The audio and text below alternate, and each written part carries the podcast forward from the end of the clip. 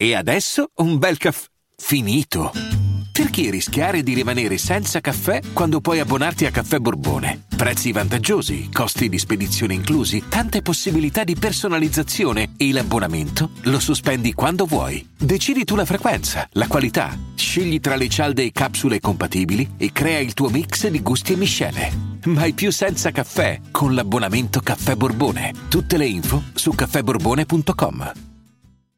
Qualche giorno fa sono capitato su un'intervista di Caparezza con Montemagno e in un momento di pausa mi sono messo a guardarla. Non che io sia un fan particolare di Caparezza, sono uno di quelli che sa fuori dal tunnel la memoria, ma che conosce pochissime altre canzoni. Detto questo, l'intervista mi ha colpito molto. Si parlava della creatività e dell'arte, di come nasce l'arte e perché. Allora vi riporto qualche frase detta perché è lo spunto da cui voglio partire nella puntata di oggi. In particolare parlando dell'arte, Caparezza dice, cito, Se la realtà bastasse non sarebbe stato inventato il cinema, la danza e il disegno. Tutto ciò che facciamo è perché non ci basta quello che abbiamo. E poi, l'arte è meglio della vita, perché uno cerca sempre qualcosa di meglio rispetto a quello che ha attorno. E allora uno passa all'arte, alla creazione. Voglio partire da queste poche frasi e ci ho pensato molto a cosa mi hanno mosso dentro. Di per sé è una verità assoluta il fatto che tanti dei migliori artisti della storia hanno creato per sofferenza e per bisogno è anche uno degli evergreen dei talent, no? Quando i giudici si commuovono perché percepiscono il bisogno del cantante che si sta esibendo. E questo è sicuramente vero. Se penso a Kurt Cobain, Amy Winehouse e tanti altri, le loro storie parlano di una profonda sofferenza. E il dolore e la sofferenza di per sé c'entrano sempre con una mancanza, come dice Caparezza, con la realtà che non ti basta o che non va come vuoi. Quando soffro è principalmente perché le cose non vanno nel verso che mi sono immaginato io. Mannarino diceva che la cosa più sfortunata e pericolosa che gli è capitata nella vita è la vita, che uno gira, conosce, ma dalla vita vivo non ne esci. Il discorso chiaramente è estendibile a tutti i campi, no? Cioè la creatività è applicabile ad ogni ambito della vita, perché c'è l'arte quella dei quadri, delle canzoni, ma c'è anche l'arte dell'essere professori e maestri, ingegneri e statistici, c'è l'arte di essere mamma e papà, insomma, in ogni cosa c'è l'arte. Allora mi chiedo, la creatività è la risposta all'insoddisfazione della vita? Caparezza dice che l'arte è migliore della vita, non è neanche una risposta, è un'altra cosa, un'estraneazione dalla vita. La vita fa schifo e allora faccio la musica, perché così vivo in una realtà creata da me. Non so, ma mi sembra una grossa fregatura così. Se fosse come dice Caparezza, l'arte risulterebbe come una prigione, anzi una seconda prigione. La vita è una prigione primaria, quella orribile, e l'arte, che è un'altra prigione un pochino migliore, eh, ma che visto che se non c'è, sei nella prigione peggiore, cioè la vita, diventa un ricatto e quindi ancora peggio della vita stessa. Allora lo richiedo di nuovo, la creatività è risposta all'insoddisfazione della vita?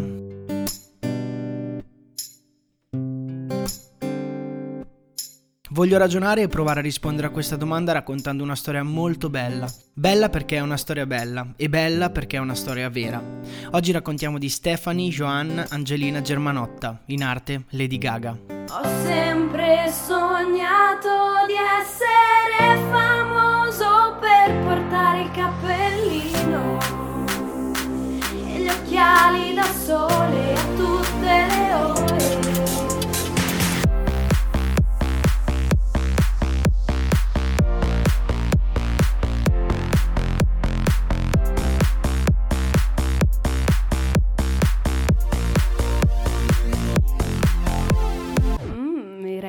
ragazzacci.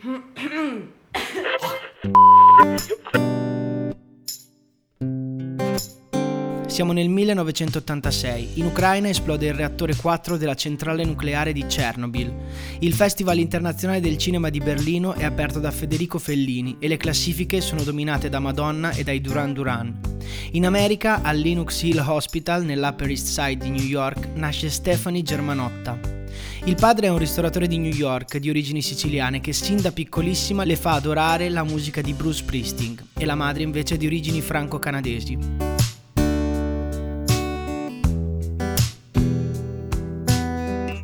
Da ragazza frequenta la scuola cattolica per sole ragazze Convent of the Secret Heart School ed è un tipo molto dedito allo studio, disciplinata e un po' timida. È appassionatissima di musical e recitazione, si cimenta come protagonista in svariati spettacoli, fino anche ad arrivare ad alcune piccole apparizioni televisive all'età di 15 anni.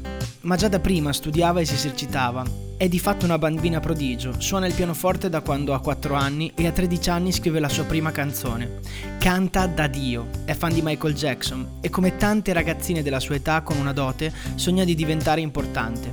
I corridoi della scuola sono pieni di invidiose pettegole. Non tutti nascono con quelle doti, addirittura viene creata una pagina Facebook dai suoi coetanei intitolata Stephanie Germanotta non diventerà mai famosa. E nel corso della sua adolescenza subisce spesso atti di bullismo da parte delle persone che la circondano. Ora non so perfettamente le ragioni, forse l'invidia dei compagni di classe per la sua bravura e intraprendenza, oppure probabilmente per stupidità, insicurezza e ignoranza, tipiche caratteristiche dei bulli.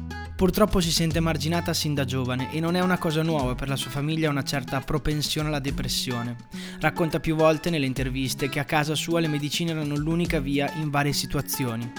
Sua madre la incoraggia ad iscriversi all'università. Entra alla Trish School of the Heart dell'Università di New York, ma la abbandona poco dopo perché ha un unico sogno, quello di fare la pop star, e vuole dedicarsi interamente alla sua carriera musicale.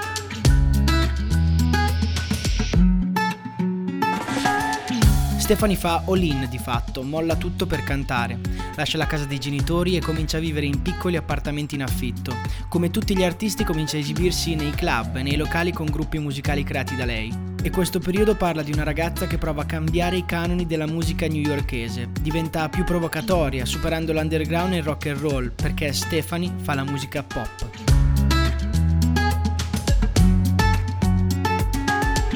Cerca di trovare un produttore, qualcuno che la faccia decollare, e qui purtroppo succede qualcosa di devastante per la sua vita, perché il discografico lo trova, ma è uno stronzo che approfitta di lei, del suo sogno, del suo desiderio di diventare grande.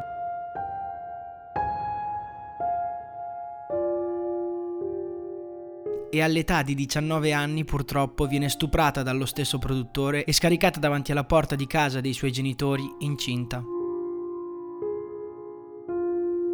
Questo fatto che si commenta da solo chiaramente cambia drasticamente lei e la sua vita. Inizialmente sfoga il suo dolore nell'alcol e poi decide di andare in terapia. Poco tempo fa in un'intervista ha raccontato che ha avuto un vero e proprio crollo psicotico e che tuttora è in cura per questa vicenda orribile. Negli anni sempre di più è diventata un'icona ispiratrice proprio perché ha avuto il coraggio di raccontare e di affrontare questo fatto. Stefani Germanotta è una leonessa, è tosta dura e nonostante tutto non molla.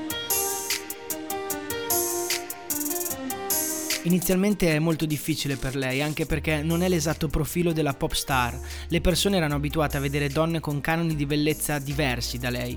Le viene anche proposto di rifarsi il naso perché il suo non rispecchiava questi canoni, ma lei ha sempre rifiutato e ci sarebbe da fare una puntata solo su questo concetto, perché la protagonista della storia di oggi è uno degli emblemi della bellezza pura, vera e naturale. Non voglio dire che se una persona decide di modificare il proprio aspetto così drasticamente sbaglia, dico però che se uno lo fa, lo deve fare per sentirsi più in pace con se stesso e non perché qualcuno gliel'ha detto. E chissà se quelli che le avevano proposto di rifarsi il naso oggi riconoscono la bellezza di quel naso stesso.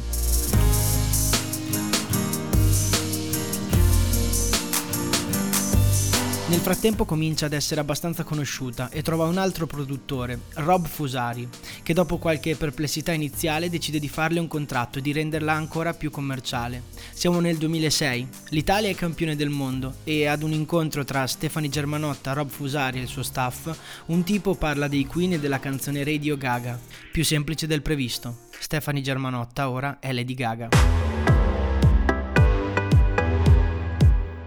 Da qui in poi potrei elencare un'infinità di hit di successo che tuttora dominano le classifiche mondiali e potrei raccontare di una carriera brillante, ma per cercare di non dilungarmi cito solo una frase del settimanale statunitense musicale Billboard che afferma che il suo arrivo nella musica pop nel 2009 ha alzato gli standard di ambizione per tutti gli altri artisti, in quanto ha portato la musica comune statunitense ad un altro livello e l'ha resa più grande, più strana, più visuale ed infinitamente più indirizzata al personale, in altre parole più divertente divertente.